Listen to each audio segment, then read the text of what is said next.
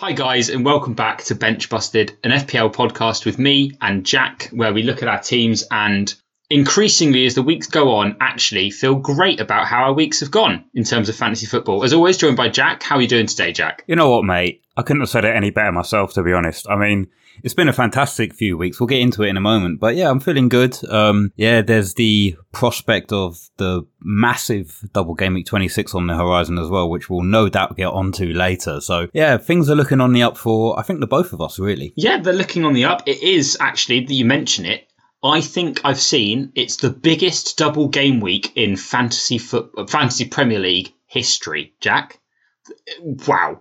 I can't believe I'm not bench boosting, but um, yeah, things are on the up. However, and there's a small caveat to this, you're getting away from me. you, you, your scores are always higher than mine in our private league that I sometimes care a lot about. The the two chaps above us, they continue to to climb away from me. And this week, although I'm very happy with my score, I took a hit. Um, I scored 71, which would be 67 without the without that, which we'll obviously talk about in a second. But you scored or no spoilers, but you may have scored more than me, and everyone else scored more than me.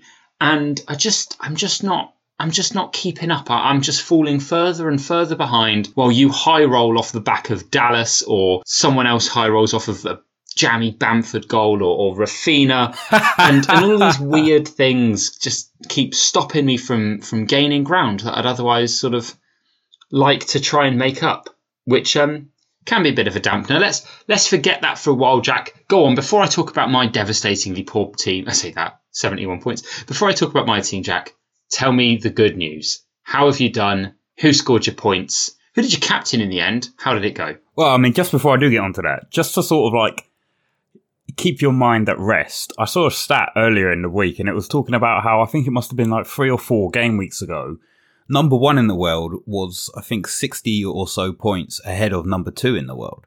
And over the last, yeah, couple of game weeks, they are now 60 points ahead of, you know, like the person who sat in 60th. And I know that we're talking about the upper echelons of FPL and we are by no means anywhere near that, but it just, it does go to show that things can change very quickly.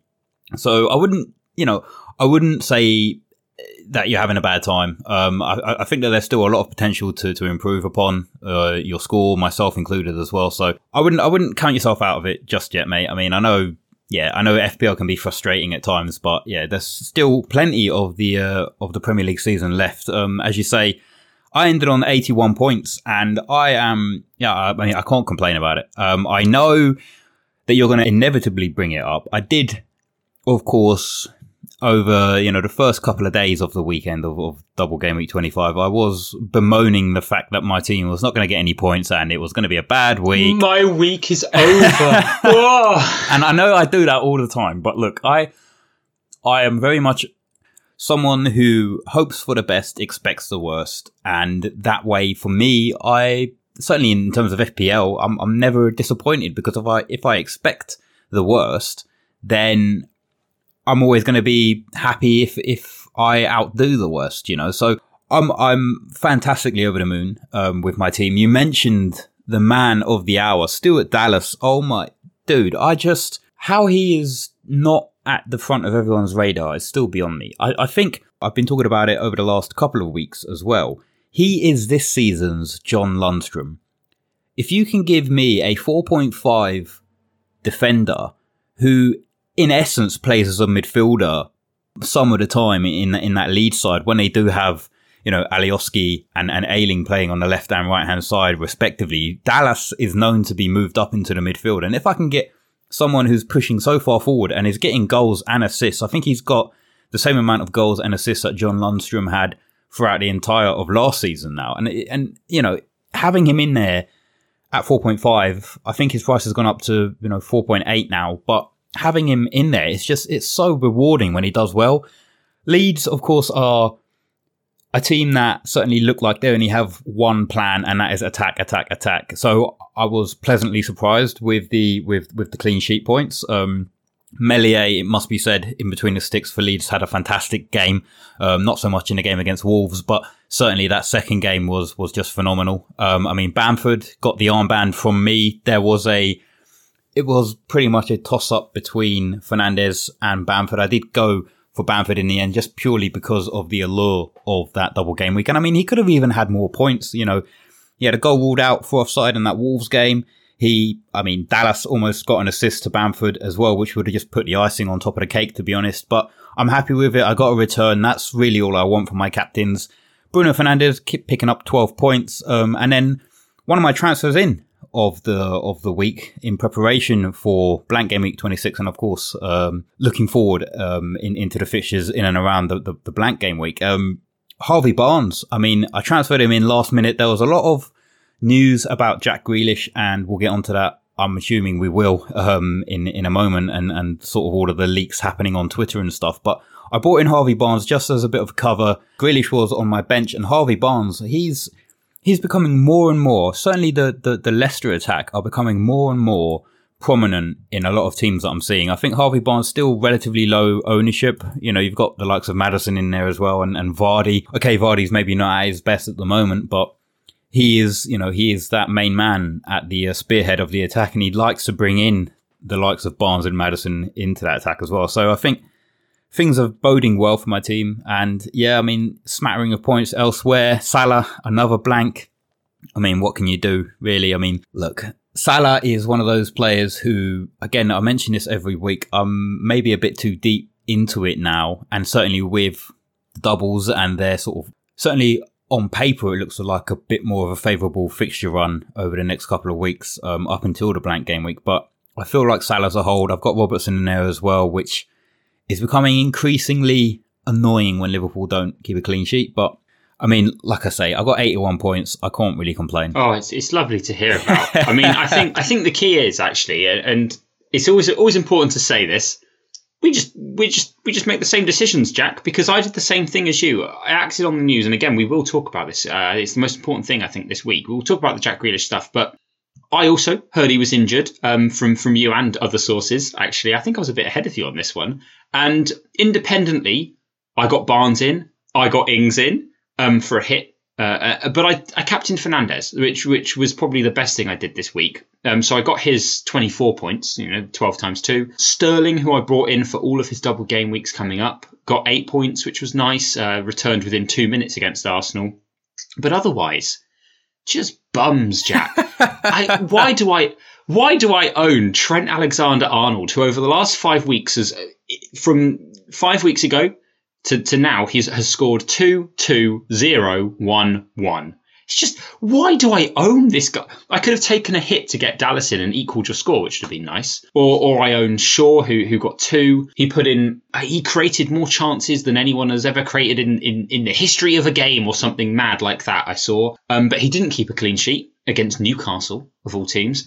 Um, again, lost that very early on. And didn't get an attacking return despite actually probably playing very well and, and looking like he ought to have. So I don't know. I'm a bit down on him, but maybe I shouldn't be so down on him. Gundogan didn't return. Cancelo got a yellow card because he's a because he's because he's great, and and yeah, Salah blanked, and Martinez also blanked. But who cares? Martinez scores so well already; it doesn't really matter. Although New, uh, Newcastle, although Aston Villa are sort of looking a bit uh, shaky at the moment without Grealish, so a, a sort of semi bad game week um, where I took a hit and scored 67 if you take the hit into account and actually have seen red arrows as a result of it. Can you believe that? So um, feels good, and the team looks all right, but uh, oh, it's a bit it's a bit dire. And I think all of my transfers now, if I am to take over the spots at the top of the league or, or just move up, I think I'm going to have to gear all of my transfers towards uh, the blank game week in 29 and then wildcarding in 30 as sort of a general strategy that I haven't thought through very much um, if that makes sense. I think I think if I've got any chance at all, it has to be involving that. Don't you think? Yeah, I mean, I certainly think we've seen a lot of people activating wildcards just before uh, game week 25 in preparation for game week 26, and and you know, keeping in mind the fact that a lot of managers are, are, are going to be activating their bench boost chip in in 26 as well, which means, uh, of course, you'll you'll have a squad of 15 players effectively playing if you've got all of your transfers worked out right and all of your players play twice, then you've got effectively 30 players. If they all play both games in a double. So you you know you're basically maximizing your your, your points output there. And I think a lot of people are perhaps going into blank game week 29 in, in a few weeks are going to be maybe just thinking about trying to to tank that and, and just try and take it as it comes. I think we both still have our bench boost and our second wild card intact. So um, yeah, I, I, think we are both fairly well set up to to combat game week 26. And then of course, one thing that not a lot of people are mentioning is the fact that after game week 29, going into game week 30, there is an international break.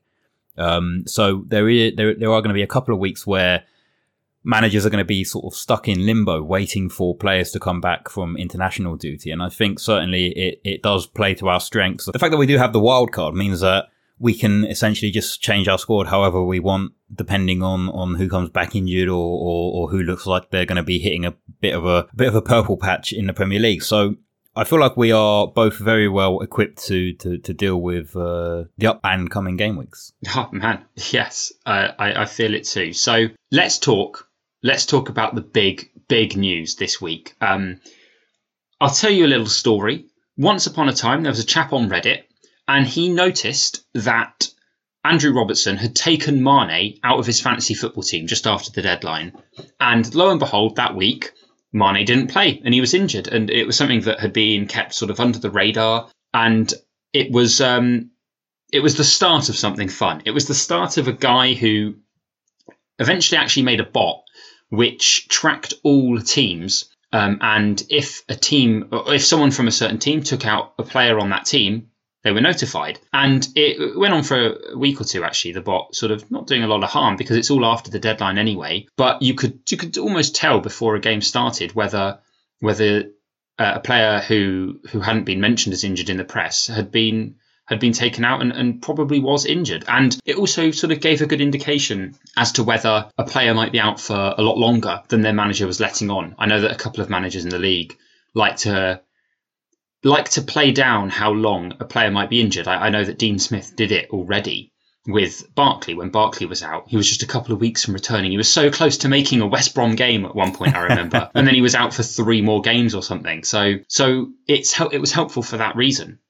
And amongst that, uh, that's just one tool that people use. But but aside from that, there's obviously lots of other ways that people can find out. There's team leaks that happen, and there's also training photos. So if, for example, a player that might be injured isn't seen in 20 or 30 training photos, you can say, ah, hang on a second. If they're not training, they're probably injured, they're not going to play. And um, it all sort of culminated this week at the, well, in the Villa versus Leicester game where um, Villa lost. Grealish is injured. We don't know how long for, although although it's it's supposedly for, for four to six weeks. Before the deadline happened, both you and I, Jack, um, heard, and, and there was lots of rumours going around that Grealish was injured. On top of that, those sort of leaks and, and those rumours, there were no photos of him in training as well. Yeah. And then after the deadline, it was pretty much confirmed because the bots, uh, or the bots, the bot that this guy had made was able to identify that a lot of Aston Villa players and sort of staff that work around the team had all taken Grealish out of their fantasy football teams. And I don't think that that's impacted much, but we'll talk about what I think and what you think in a second. But the the resulting uh, sort of takeaway from that is that that Villa played on Sunday, so there was a whole day between then. Leicester, if they had been a bit more astute, uh, and you could argue that they didn't know about this based on sort of the way they lined up and and the fact that Ricardo Pereira played on the right wing. Could have could have found out that Grealish wasn't playing. They could have prepared for that. And um, as the result of this, Aston Villa have, well, it says they've investigated the leak, but what they've done is they've banned their players and their staff, I think, from playing fantasy football. And other teams in the league now are also looking at this as a potential problem. Now, the questions that I ask, Jack, and I'm sure you've got a lot to say on this, um, and, and the things that I also want to talk about as well in a second after after you've had your piece. Is that an overreaction? Are they addressing the wrong problems? Is it even a fix? What do you think? Well, I I certainly think that in, in, in, in the world of football in this day and age, there will always be leaks. Um, you know, whether it be people who work at the club, um, or, you know, training ground photos, as you mentioned. Um, I, I don't think it's an overreaction because I, I can understand why Dean Smith is angry about it because it does, it does give potentially an advantage to your opposition. As you say, Leicester, would they have played any differently if Grealish was there? I mean, they, they, yeah, they, they set up playing Castagna and Ricardo Pereira on the right hand side, waiting to see Grealish announced in, in that starting lineup, but he wasn't even on the bench. So I don't, you know, there wouldn't have been any time to change the tactics from, from Brendan Rodgers, and I think that they still would have won that game. I feel like Dean Smith, yeah, saying, oh, well, you know, it gave Leicester an advantage is maybe a bit of an overstatement.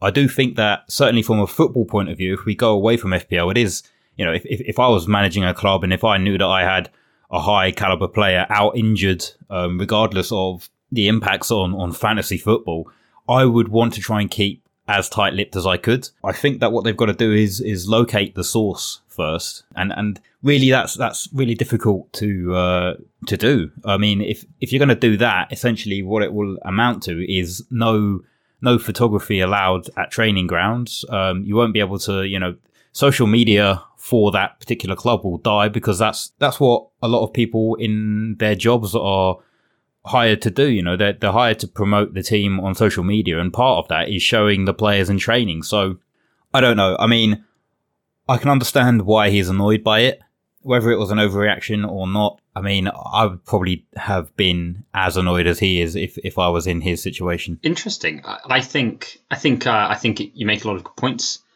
I think that they definitely need to pin down the leak. I, I remember earlier in the season when it came to leaks, Liverpool put out a bunch of different teams in a bunch of different ways to try and identify where their leak was coming from. And one of the guys who was leaking the Liverpool team sheet got um got caught doing so when he leaked a lineup that was way too juicy to be true. I just think that it alienates fans. If you start removing fans from oh they can't see training ground anymore, they can't they don't they don't get they don't get involved with the club in that aspect that they don't get to find out how how like long their star player is injured for. It starts removing the fans from football, and the same with the fantasy football aspect as well, where a lot of the promotional stuff that happens is to do with asking players who actually play football, the Premier League players, who they've got in their fantasy teams, who they're captaining. Bamford loves to talk about the fact that he he captained himself, right?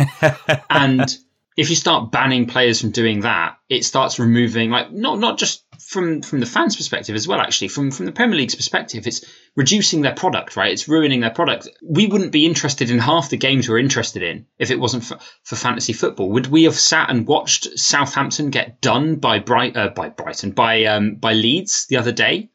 I don't think so. I, I don't think I'd have sat and watched watched that three 0 So they've got to be careful, and I think there are better ways to do this and, and better approach they can take. And I think the fantasy football element, which is the element that's being talked about a lot, is very easy to talk about um, and very easy to blame that aspect of things. And it's also so easy for people in the world to go, bots, people are making bots, it's just not fair. What, what do they mean by bots? It's just a simple algorithm that's looking at teams and, and find, you know, so a lot of things are getting blamed when they shouldn't be blamed. And, and the biggest problem is people, um, not bots online or fantasy football. It's people. It's it's the guy who's leaking the team. It's it's not. That's that's my take on it. And I think they're they're gonna. I don't want them to harm fantasy football as a result of this. And I think they're going to. And I think it, it looks like that that is the way it's heading. Uh, so so it makes me quite upset. It makes me quite angry to see people making bad decisions based on that and banning their players from playing. When I don't know what's John McGinn done wrong. You know why why can't he play? I, I, think as well, you know, you have to take a step back and, and just appreciate the fact that, you know, FPL, it's, it, it's just a game and okay, yeah, there can be leaks and, you know, people, it, it's gained massive popularity, certainly, certainly this season. I mean, we are, we're at over 8 million global players in, in FPL and I think that that's the highest that's ever been. So it does gain a lot of attention and there is a lot of research done. And I think it's just, you know, it's the general public. We do our due diligence in terms of trying to figure out as much information as we can. You know, there, there, there isn't just one person that's that, that's doing this and posting team news and whatever. There, there are so many different sources for for a lot of information about team leaks and stuff. So I feel like you'll never be able to eradicate it. I think a countermeasure, you know, why not just post a a couple of week old training photo of one of your injured players playing in training or, or, something. If you want to counteract it, then just put out false media posts. I, I, I don't know. I, I, I, think banning them, certainly, I, I imagine a lot, if not all of the teams have private leagues set up. And I think that banning players is, is certainly, uh, certainly not. Well, I, I, certainly think it is maybe a bit of an overreaction. Certainly, and at the end of the day, why not be a bit more like Bielsa? Bielsa you know, telling everyone exactly what formation you're going to play, exactly what your team's going to be, because ultimately that's. I don't know. I don't even know if it matters if the opposition know who's injured and who's playing. Um, it almost almost feels like maybe it doesn't. Maybe maybe the fact that Grealish is out genuinely doesn't matter to Leicester. If he's out and he doesn't play, then great then they just they they can you know you can adjust small make small adjustments in the game and probably profit from that. And if he's in the game, fine, great, whatever. Just mark it. I don't know. Just thinking out loud there. So um, we'll move on to because because it was a double game week last week, and there were some big results that came through, especially at the end of the week when I thought I'd got a gained ground, as it were, on uh, on you and all the people above me. I thought I'd got away with one and I'd done the business but uh, I haven't. So so I'll, I'll rattle through the results. Uh, so week started, um, ended actually for you on Friday when Wolves beat Leicester. 1 0. Uh, on Saturday, Southampton drew 1 1 with Chelsea. Minamino becoming the first and only player so far to score against Thomas Tuchel in his eight games in charge, including that is including the European game that followed that, where Chelsea won 1 0 against uh, Spanish Burnley. Um, Burnley, speaking of, drew 0 0 with West Brom. Liverpool lost 2 0 to Everton. Fulham beat Sheffield 1 0. On Sunday, West Ham beat Spurs 2 1. Aston Villa, of course, lost to Leicester 2 1. Arsenal lost 1 0 to Man City. Uh, Manchester United lost 3 1 to Newcastle United. Uh, on Monday, Brighton lost to Crystal Palace 2 1, which actually, do you know what, breaks my heart. And it was a last minute. A last minute goal. Crystal Palace barely ever score without Zaha, and suddenly, poof, 2 1. Uh, and then on Tuesday, when I thought I was in the clear, Jack, and all I needed was just like an Ings goal or an Ings return or something, uh, Leeds beat Southampton 3 0, including goals from all of your favourite fantasy football picks uh, Raphinha, Bamford, and Dallas, which ugh, the guy at the top of our league has all three of those, and it just tanked me. It really did tank me. So, big week, loads of big results. Um, the top the top teams, or I say top teams, is, is are Liverpool a top team anymore? That all struggled to get results. So, so let's talk about that. Um, Liverpool losing to Everton, Spurs losing to West Ham, and Chelsea drawing to Southampton. What do you think about that? What did you make of the weekend? I mean, I uh, there's no better place to start than that Liverpool game. Really, I mean, Everton. I don't think they they'd won a league game at Anfield against Liverpool in what was it like 20 years? I think it was since 1999 was the last time that they won at Anfield, and you know to get a, a, a, relatively early goal in, in the way that they did via via Richarlison was was fantastic. Um, I mean, it was a, a defense splitting pass from James Rodriguez, really just you know put Richarlison through and and it was a, a simple finish for him, and then you know Sigurdsson getting a uh, getting a goal as well. So yeah, I mean Everton Everton are starting to look a bit more dangerous again. I feel like there, there's always been questions about Everton's defence. They seem to hold up well. I mean, Pickford had a fantastic game. He made uh, quite a few good saves to, to, to keep the likes of Salah and Mane out. So yeah, I, I, think Everton can give themselves a, a, a, very solid pat on the back for that one. It was a, a well deserved ground out victory. Um, yeah, maybe maybe the likes of, of, of DCL, Richarlison, James Rodriguez, maybe even Sigurdsson, maybe back on the radar for, for a lot of managers. I think Lucas Digne as well is is maybe a, a transfer target for a lot of people in terms of double game week twenty six coming up. Chelsea, yeah, look, I mean, we both bought in Danny Ings for the double. What more can you say? he started in that game. He didn't really do a lot. Uh, Minamino, he got a goal. Um, I mean, it was a fantastic, again, fantastically taken goal, you know, to dummy. I think he, you know, he feigned to shoot a couple of times before slotting it past uh, Edouard Mendy in between the goal for Chelsea. So, yeah, Southampton maybe not having the bounce back that they had after losing 9 0 uh, last season, but certainly maybe things are looking a bit on the up for them. I mean, I say that they did then go on to lose 3 0 against Leeds. So, I mean, who, who knows what's going on with Southampton at the moment? I feel like the Danny Ings transfer was maybe not the best idea from the both of us. Um, I think that we were both sort of just keeping our fingers and toes crossed really to, uh, to hope for a return from him. And I think also we were maybe influenced a little bit by the fact that Antonio was maybe not guaranteed to start. You know, David Moyes had been sort of teasing us quite a bit about you know whether or not he's going to be back in the squad. He did start for for West Ham, and I mean he got them off to a flyer. Really, I mean West Ham are certainly this season, considering where they were last season, they are, I think, outperforming all of the stats, outdoing everyone's expectations. I'm a bit annoyed that I transferred out Antonio. Of course I am. But hey, it is what it is. I mean, Jesse Lingard looks like he's he's really enjoying life at the moment. I mean, West Ham is maybe a bit of a bit of fresh air for him at the moment, and and it certainly seems like he's adapting well to the way that David Moyes wants him to play. They know each other quite well from their time together at Man United. So I don't know. I mean, Lingard maybe he's an option if if you want to try and cover the West Ham attack and and, and you don't you don't quite have enough funds to stretch for Antonio. Maybe Jesse Lingard is the way to go, but certainly I think as well with the West Ham fixtures, it was always a bit of a uh, a bit of a question as to whether or not they would be able to grind out results against you know the, the, the so-called top six teams in the Premier League. So yeah, I, I feel like the decision to bring in Danny Ings was the right one, but certainly in hindsight, it feels like it was uh, maybe the wrong one. Yeah, I agree. And and actually, a, a word on Spurs and, and looking forwards as well. What do you make of their attack? Because a lot of people are just making the case, and Everton, I guess, but a lot of people are making the case using the triple captain this week, and a lot of people are making moves to get Kane in specifically to captain him, to get Son in for similar reasons, and in the case of Everton as well, to get to get Dominic Calvert Lewin in because um, people like the look of Everton's two fixtures and they want to captain or triple captain him. Do, do you think that that's sort of wise? Personally, I think for me, and I can explain this later, but Harry Kane is not the pick. I, I just can't believe that people are busting guts to get him in when Spurs are just so dead in front of goal. They're just so oh, they're so poor. I, I, I mean, I don't know what to say to that because, well, spoiler: Kane is is one of the transfers that I have made this week, and I, I, I think. Oh no! I think Kane, although he's not got the points over the last few weeks to to, to, to back that up, I feel like he's getting chances, and when it comes to double game weeks, you you you know if you're not targeting the teams with the favourable fixtures on paper, then then what are you targeting? I mean, I know. Look, you can look at it and say, okay, yes, they play Burnley and Fulham. They got the home game against Burnley and a away match against Fulham, and Burnley and Fulham have very much improved defensively over the last three or four fixtures. But I just feel like Kane is getting chances.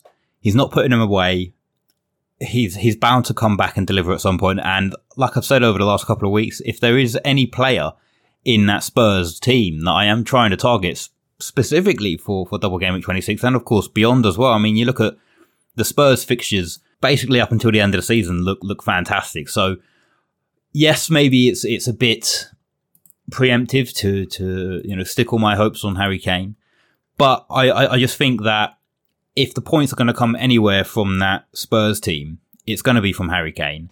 Um, they are one of the teams as well that not only double in 26, but they also play in blank game week 29. So it's sort of pushing me in, in that direction where I am going to have another player who plays in, in 29. So I don't really have to worry about that too much in terms of having a, a, a good player in, in my team in 29. But I just think that, yeah, like I say, if double game weeks are always what FPL managers look at and and what we try to target in terms of our massive returns. And I think that Kane, he's due one, man. He he's he's looked fantastic. I mean, if he's on set pieces as well um, from in and around that that that penalty area, then there's absolutely no reason why he can't pick up a massive haul against Burnley and Fulham. Honestly, I I I can understand why people would be maybe a bit tentative to to to jump on to the likes of Harry Kane and of course Calvert Lewin, as you say. I think he plays Southampton and West Brom in double game week twenty six. But I honestly think that, that that Harry Kane is is where it's at, mate. My word, Jack. My word. You kept that one quiet, and that is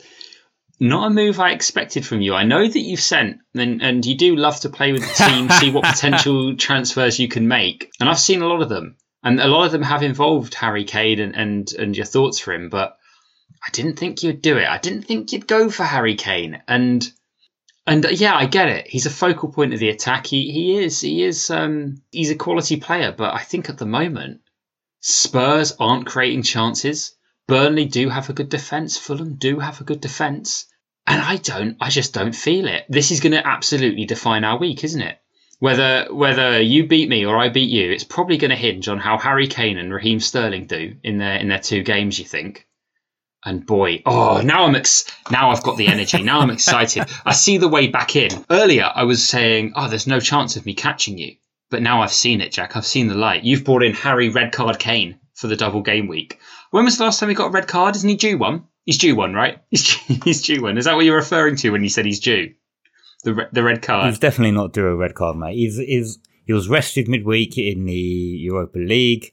He he's going to be the focal, uh, as you say, he's the focal point in that team. And, and I know it's I know it's a bit of a gamble going with him because nine times out of ten, if if Spurs aren't looking great offensively, then it means that Harry Kane is maybe not at the top of his game. But I just I've done this way too often this season where I haven't gone with my gut reaction and, and my gut instinct, and that's certainly something with Game Week 26 in mind, something that I've taken into account and I'm just going for it, mate. It's it's gotten to that point in the season now where certainly again double game week is where there is a lot of potential for a lot of points to to be won. There is still the question about the captaincy. I mean, I it's currently on Harry Kane. Um, I know we're getting a bit off topic in terms of looking forward to the future and transfers at the moment when we're meant to be reviewing some of the uh, some of the fixtures from 25. But yeah, I mean, I don't know, mate. I just got a feeling. You know, you, when when you have that feeling and you just want to go with it. So, so, so that's what I'm doing. It's gotten to that point in the season now where I'm just going to start trusting my gut. Oh, Jack, I, you know what? I love it.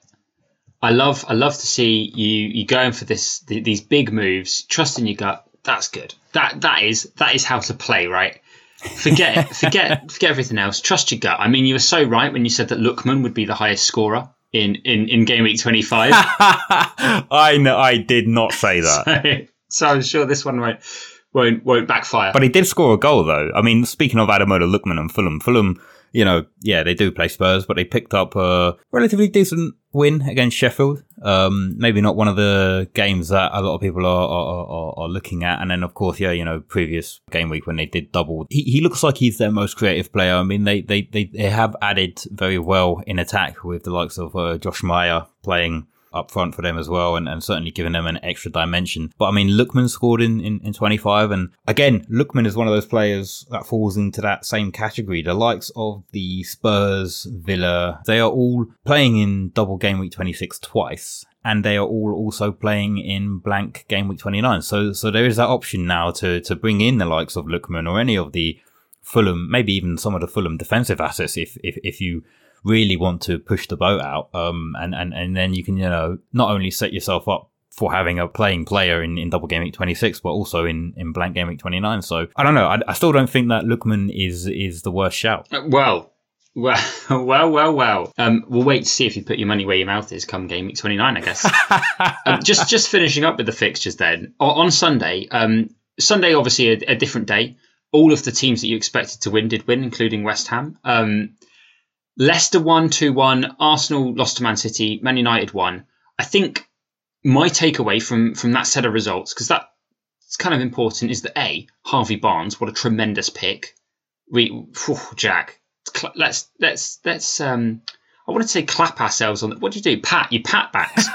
let's, let's pat ourselves on the back for that one because boy, we were right. And the other the other takeaway the takeaway I was trying to get to there before I got really distracted, genuinely just saying how great I am, is that the the two Manchester teams are phenomenal. Um, Man City, if they wanted to have scored four goals, they could have scored four goals. But as soon as they went one 0 up, it just looked like the game was over for them, which was a shame because it was two minutes in, and they just coasted through that. So not great for FPL returns, but again, so so comfortable. And Man United just can't stop st- scoring. They just they just score goals and hopping on to both Manchester clubs and, and their attacking players is going to be really key um, if if you want to keep rising, if if you want to continue to rise, whatever. I think I think that players like Rashford, Sterling, um, Gundogan, De Bruyne, Fernandes, they're the people who are who are going to become really big time essential. I think over the over the next few weeks, even if they're if if they're already not essential. Some are returning from injury, some look sort of like on the periphery. That was my takeaway, at least, that that that those teams are far and away the best attacking teams in the league right now, and getting their assets early or getting on them as much as possible, just like triples where people have doubles or, or doubles where people have singles, could be could be a very viable strategy. I thought that. I, I don't know if you thought the same. Yeah, I mean, City carrying on, you know, where they left off over the last, you know, God knows how long, really. I mean, they are so solid defensively now. I think Ruben Dias is, is certainly going to go down as perhaps one of the best signings, certainly this this season, if if not in in the Premier League over recent years. Just because it's not only the fact that he is fantastic himself. He he whenever he plays in that side, he seems to make the others around him defensively look more solid. I mean, John Stones has he's transformed the way that he plays when he when he's playing alongside Ruben Dias, and I think that it's given him that confidence boost that he needed. And you know now he is securing more often than not a starting spot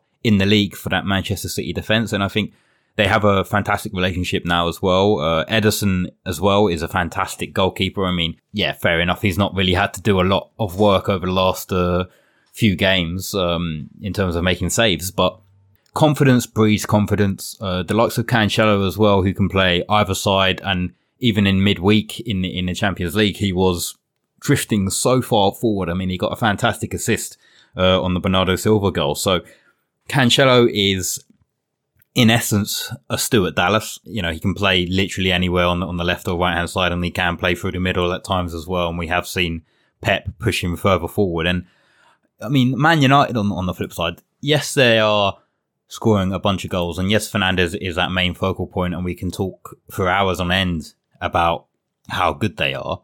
What I see when I look at Man United, and certainly their their up and coming fixtures, if you run back through some of their results against, you know, the quote unquote top six teams over the season, if you if you take out the fact that they lost six one against Tottenham very very early on in the season, it should be said, and of course Bruno Fernandes only played half of that game, but you know they drew nil nil against Chelsea, they won one 0 against Arsenal, they drew nil nil against City, they drew two two against Leicester, they drew nil nil against Liverpool. You know the list goes on. Arsenal nil nil. So the top teams in and around them, they're perhaps finding it a bit more difficult to, to break them down and, and score more go- more goals against the the teams in and around them in the league. So when you look at that fixture running that they do have up until the blank game week, Chelsea away, Crystal Palace away, Man City away, West Ham at home. West Ham are, are, are certainly not any pushovers by any stretch of the imagination. Certainly not in the form that they're on, and you know, Chelsea, a lot of teams are finding it difficult to break Chelsea down and Man City as well, you know, refer to the point before. They have been so strong defensively. All that they really need is, is, is one or two goals and then they know that they can shore themselves up enough at the back. I'm not going to go out on a limb and say that that means that Bruno can't unlock that Man City defense because I think if anyone can, he can. But I just think that Man United seem to struggle against the, the, the big teams in the league. Yeah, no, it's, it's an interesting point, and and when I run through the fixtures, I was actually going to suggest almost the opposite, Jack. Things are too good at Chelsea right now. I'm too happy with the way things are. uh, genuinely, only only conceded two goals since two Tuchel's come in. Um, one of them was to Kurt Zouma, the other was to Minamino. That's eight games, two goals. It's awesome. I'm telling you, it feels like he's gonna get. It, you can you can almost smell it in the air that come Sunday when Chelsea play Man United, Man United are playing away, which they absolutely love. That's Bruno. That's Bruno territory. 101. you can just smell it in the air that Chelsea are going to get thumped, and and all the pun. Welcome to the Premier League, Tuchel. Stuff like that. I can't. Oh, it's going to drive me crazy. It's going to be. It's just full of mad pundit reactions. This is what it's really like in the league. Welcome, like things like that. I can I can see it now. I can see the horrible headlines. A step too far, maybe like that with TU instead of. Uh, it, it could be anything. It could. So I'm a bit nervous about that, and it's probably why I'm captaining Bruno. Although talk about that in a second. So um, I think we'll, rat- we'll, we'll, we'll, rattle on through, and there are a lot. It's the biggest double game week ever. There are a lot of fixtures, so I'll rattle through them because what I want to do is I want to discuss uh, the moves you've made, which I'm very interested to hear about, the plans you have, and the captaincy choice, because I think this week is the biggest week for captaincy choice. So I'm going to rattle through. Um, on Saturday, uh, you have Man City, West Ham, West Brom v Brighton, Leeds v Villa, Newcastle v Wolves. On Sunday, you've got uh, Crystal Palace v Fulham, Leicester v Arsenal, Spurs v Burnley, Chelsea versus Man United, Mm-mm-mm. Sheffield United versus Liverpool, uh, Monday, you just have the Everton versus Southampton. Tuesday, just Man City v Wolves. Wednesday, Burnley Leicester, Sheffield United v Aston Villa, Crystal Palace v Man United. Again, Man United away from home. Keep that in mind for later. And uh, on Thursday, uh, Fulham versus Spurs, West Brom versus Everton, and Liverpool versus Chelsea. So the baptism of fire doesn't end for old Tommy Tuchel. Uh, although, although actually on form, Liverpool are one of the worst teams in the league. So maybe just an easy fixture, you know, away at Anfield. they can't even win at Anfield anymore. So, um, so that's all the fixtures, and and there are a lot of them, and there's a lot to unpack. I guess we start by saying, Jack, on top of the Kane transfer, because I heard it was plural earlier. Don't think I didn't miss that. what what else have you done? What have you done, Jack? Well, I I think the player that I've transferred out is, is pretty obvious. I mean, I've gotten rid of Jack Grealish. Reports coming out that he could be out for, for, for two to four weeks. Um, doesn't bode well for, for that Aston Villa attack. And I mean, you know, they, they, they did show signs of being able to, to attack against Leicester.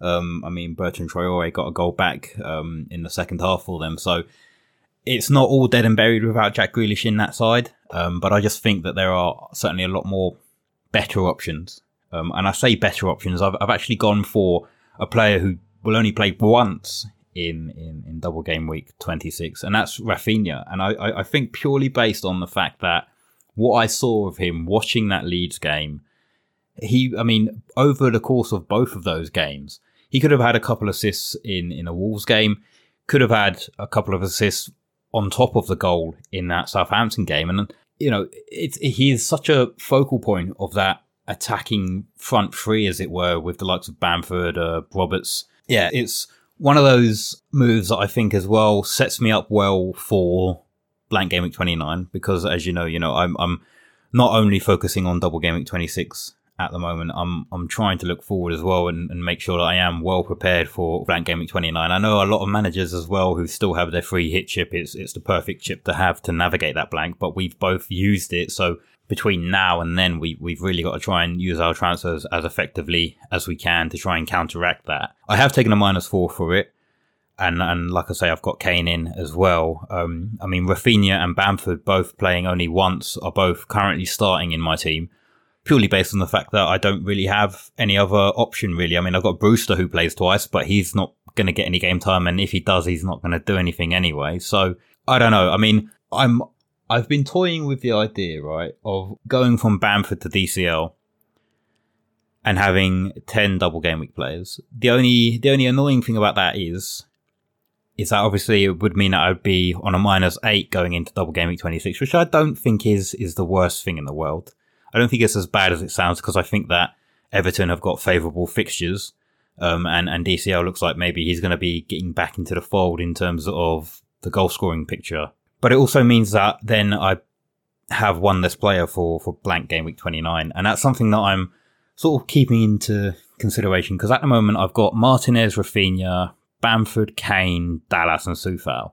And they are the players in my team who are going to be playing in blank game week 29. So I, I, I do have six players already, and I can potentially use transfers and, and maybe a points hit here or there to then set myself up to have 11 players playing in, in blank game week 29.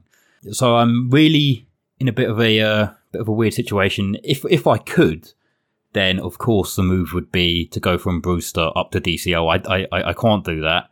And to be honest, if I could do that, I probably would have already done that. And I, I, I would be happy to take a minus eight for, for that. So it's one of those situations at the moment where I feel like I'm, I'm comfortable. I feel like if anyone's going to return against Aston Villa uh, in a single game weekend, of course, you know, I kind of do want them to score, but don't really because I do have Emi Martinez. But I just think that Bamford and Raphinha are, are, are where it's at, really. That's uh, that's good, and it's nice that you talk about. You already have six players for the double game week, yep. whereas I have two. and and if I use all of my transfers wisely, I can end up with with six come the double game week uh, without taking any hits, which I thought was acceptable. But hearing that you're going to have a full team has terrified me. Well, this is it. This is this is what I'm saying. I, I feel like a lot of managers are, are, are focusing a lot on the short term, and and I know that I've seen a lot of wild cards where people are bringing in the likes of you know Ollie Watkins, uh, Harry Kane, Heung-min Son as well, who aren't bad options in the immediate future. Um, but I think you know a lot of people are, are maybe ignoring that fact. I mean, I am because I'm I'm sort of trying to hold off on using my wild card at the moment. Um, so I, I I do feel like there is a lot of points to be earned in that blank game week than a lot of FPL managers are letting on. Um, certainly, as I say, if you don't have your free hit, it does put you at maybe a bit of a disadvantage. But I feel like I've got myself set up in a pretty decent position at the moment to try and combat not only this week but but also next week. And I mean, I've got nine players. You know, double that up to eighteen if they all play twice. Uh, you know, you've got captain's armband currently on Harry Kane. I don't know if it's going to stay there. Um, and then you've got Raphinha and Bamford. So you know, having a team of you know 20 22 players or whatever it works out to be isn't isn't the worst thing in the world no it, it, certainly isn't and my strategy mostly now involves me picking and identifying i guess the four possibly five if a hit comes into it players that i'm going to want in my team for the double game week and just moving towards them um, with my transfers possibly waiting as long as i can to do it. Because i look around the team and maybe shaw is someone that can make way because again he has man city and west ham before the blank game week. But but players like Trent, I just get so lulled into this false sense of security. he has Fulham and Wolves after after the double game week. Can you really? Oh, I don't know. It's a tough one. Players like Sterling who have two double game weeks and then Fulham. Oh, I don't know where I'm going to make these moves, and I don't know. How, Leicester have Sheffield United in game week 28, so it's so it's really tricky to and and Southampton have Brighton, so so it's really tricky to find where I'm going to make these transfers and how I'm going to make them, but I'm certainly going to. And it's going to come down to me not making any moves this week, banking the transfer. I've got I've got how many? I've got nine players playing for the double game week, and then Ings and Bamford, Bamford up front, who have single game week fixtures. Which fine, whatever. I guess that's that's hopefully that's good enough. And and all of my moves are going to have to be towards the, the players that I want, and I don't even know who they are. Is it Saka, Son, Kane, Tierney? Those are sort of the Arsenal, the Spurs assets that come to mind. And then, then for, for what for, for, for Villa, there's there's potentially Watkins, but actually, Jack, maybe having Steer and Martinez has been a blessing in disguise. It stopped us getting Watkins just before the Grealish injury. Now that Watkins barely return is, is forecast to barely return at all without Grealish in the team. So, so who knows? And then what, like Raphinha as well? It doesn't feel great. It doesn't feel like there are a lot of players I want. So, so while you think, ah, while you're saying, ah, I think people are overlooking it, I think that I don't know. I, I, I don't. I just don't see where there's a lot of value to get in it when it comes to it. And and obviously that's going to be. I mean, how many weeks away is it? Right, a month. So so check check back in a month for the for the for the podcast when that happens. And I'm sat here devastated about all the points that you've got, Jack, and you're just cheerily booping along I trust you, buddy. You should have seen it coming. Yeah, I mean, like I say, it's, it's it's one of those things where it's always a lot more difficult to try and navigate if you don't have the free hit. Um, I'm I'm actually more more interested to hear what your sort of immediate transfer plans are for for double gaming 26. I mean, you say that you've only got two players, uh, you know, playing in, in in blank game week 29. That must mean that you are set up pretty well to combat double game week 26. Yeah, oh no, combating double game week 26. I'm, I'm great. I've set up well for it. I've got triple City, who then have a game week afterwards. I've got I've got Harvey Barnes, who has great fixtures. Uh, yeah, I'm very happy with the team. Actually, it, it looks quite good. But uh, gonna have to make some big moves. The final thing that we very, very, very quickly have to address, Jack, is captaincy. You've got some big hitters in your team now, and again, it's double game week. Everyone's playing everyone who are you captaining? Why are you captaining them? Who aren't you captaining? And um, actually, the last question is most important because I'll captain the player you don't captain because they'll score more. Ah, man. I was hoping you, you weren't going to ask me this, but it was inevitable, wasn't it? I mean, look, yeah, I've got Salah. I mean, Gundogan, you know, I, I, I feel like a topic that we've certainly glossed over is the fact that you know KDB is back in in that Man City starting a lineup now, and, and, and he was employed as a false nine against Arsenal. Uh, Gundogan played just in behind him, but he sort of did didn't get as far forward as he has done over the last three or four weeks, or well, since the start of the year, really, when when when when uh, KDB has been out of, of that side injured. So maybe Gundogan is is not as an enticing option for captaincy as he perhaps would be without KDB. That's not saying that he won't go on and score a couple of goals against the likes of West Ham and Wolves. It's just maybe he's being a bit more limited in terms of his attacking presence, but he does still love to make those late runs into the box. So who knows? Gundogan could be a good pick. Salah is in there, you know, Salah plays against Sheffield and, and, and certainly if you're looking for a game where Liverpool can start to maybe turn their season around a bit, it would be at Sheffield. Fernandes, as you say, two away games. We know that Bruno Fernandes loves an away game, so I mean the vice captain is currently on him. Maybe even some people might be tempted to go with the likes of Harvey Barnes or, or, Jamie Vardy or, or, James Maddison if Maddison is is fit. He did pick up a bit of a knock in in their last game, so who knows? I mean, like I say, it's currently on Harry Kane. I feel like the Burnley and Fulham fixtures are potentially not as bad as a lot of managers think that they are. I could be proven wrong, and I'll be more than happy to be proved wrong. But like I say, I'm I'm safe in the knowledge of knowing that I've got Harry Kane in the team. Everything in that Spurs attack runs through the likes of Harry Kane. Um, I feel like he's going to be wanting to get in and amongst the goals again. He has missed a few chances over the last few games as well. And then when you look at their fixtures in and around, you know, the blank game week, the double game week as well. After you know they, they they play in 29 they go away from home against aston villa who are maybe starting to look a bit shaky in in their defense in 27 they they play crystal palace at home who have looked well let's let's be honest not not great um, certainly i think palace and roy hodgson have been underachieving shall we say i mean they they they, they picked up a fantastic win against brighton but you know, I just think that Harry Kane's fixtures from certainly from now until the end of the season. I mean, who do they play? You know, they got Man United, Arsenal, and and Leicester um, in the run up to the end of the season. So if, if there was ever a time for me to to jump onto Harry Kane and, and, and hope for the best, it would be now. So I don't know. It's it's on Harry Kane. It will probably ninety percent stay there, but but we'll see. Love it, Jack. Stick to your gut, especially considering that if you don't stick on Harry Kane, you'll you'll be back on next week furious that you didn't. and maybe I could go for that. Maybe that would actually be what I, what I'm after. A bit of a bit of what I like. I think I'm going to stick with Fernandes. I, I know that I preach home fixtures, but with Man United, it's weird where actually they seem to be really, really good away. And Fernandes seems to be really, really good away. And he's got two away fixtures. He's got that Crystal Palace defence that you're talking about, and I've got the insurance bet where, as a Chelsea fan, I can captain him against Chelsea. And if Chelsea lose to Man United, I go, well, at least it was Fernandes because who else is even going to score for Man United? so, so for me, it's Fernandes. Easy pick. The guy is is the best fantasy asset in the game at the moment. Um, just because he's so consistent. Look at his last four returns, right? 12, 9, 7, 17, uh, 3.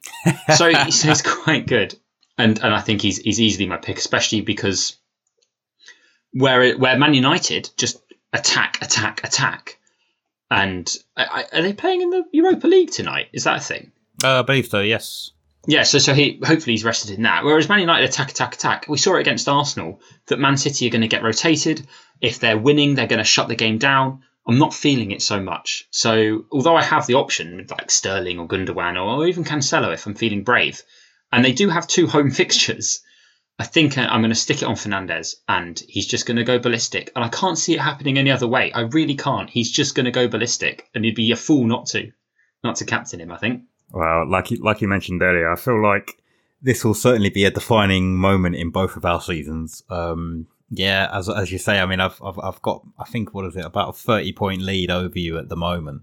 So it's, it's definitely going to be very interesting to see where we both end up um, certainly not just at the end of the season, but but at the end of uh, at the end of next week as well. So yeah, exciting times. Um, how many players do you have featuring in in double game week twenty six? Just so that I can get sort of a gauge on on, on where you're at. Uh, uh, uh, nine, nine, nine, and then Ings and Bamford. Okay. So it's, it's decent investment. I've got a decent investment in the double game week, and then I need to move towards this blank one. Who knows how? Maybe Aubameyang. Maybe Aubameyang's going to be my absolute crazy 29 punt. How do you think about that? Oh, mate, he's he's he's been in a ton of, of my 29 drafts. So. Oh my god! Of course he has. yeah. and on, on on that note, on on finding out that Jack is is some sort of genius maniac, um, we'll, we'll, we'll say goodbye and we'll catch you next week when there will almost certainly be tears. And isn't that something to look forward to?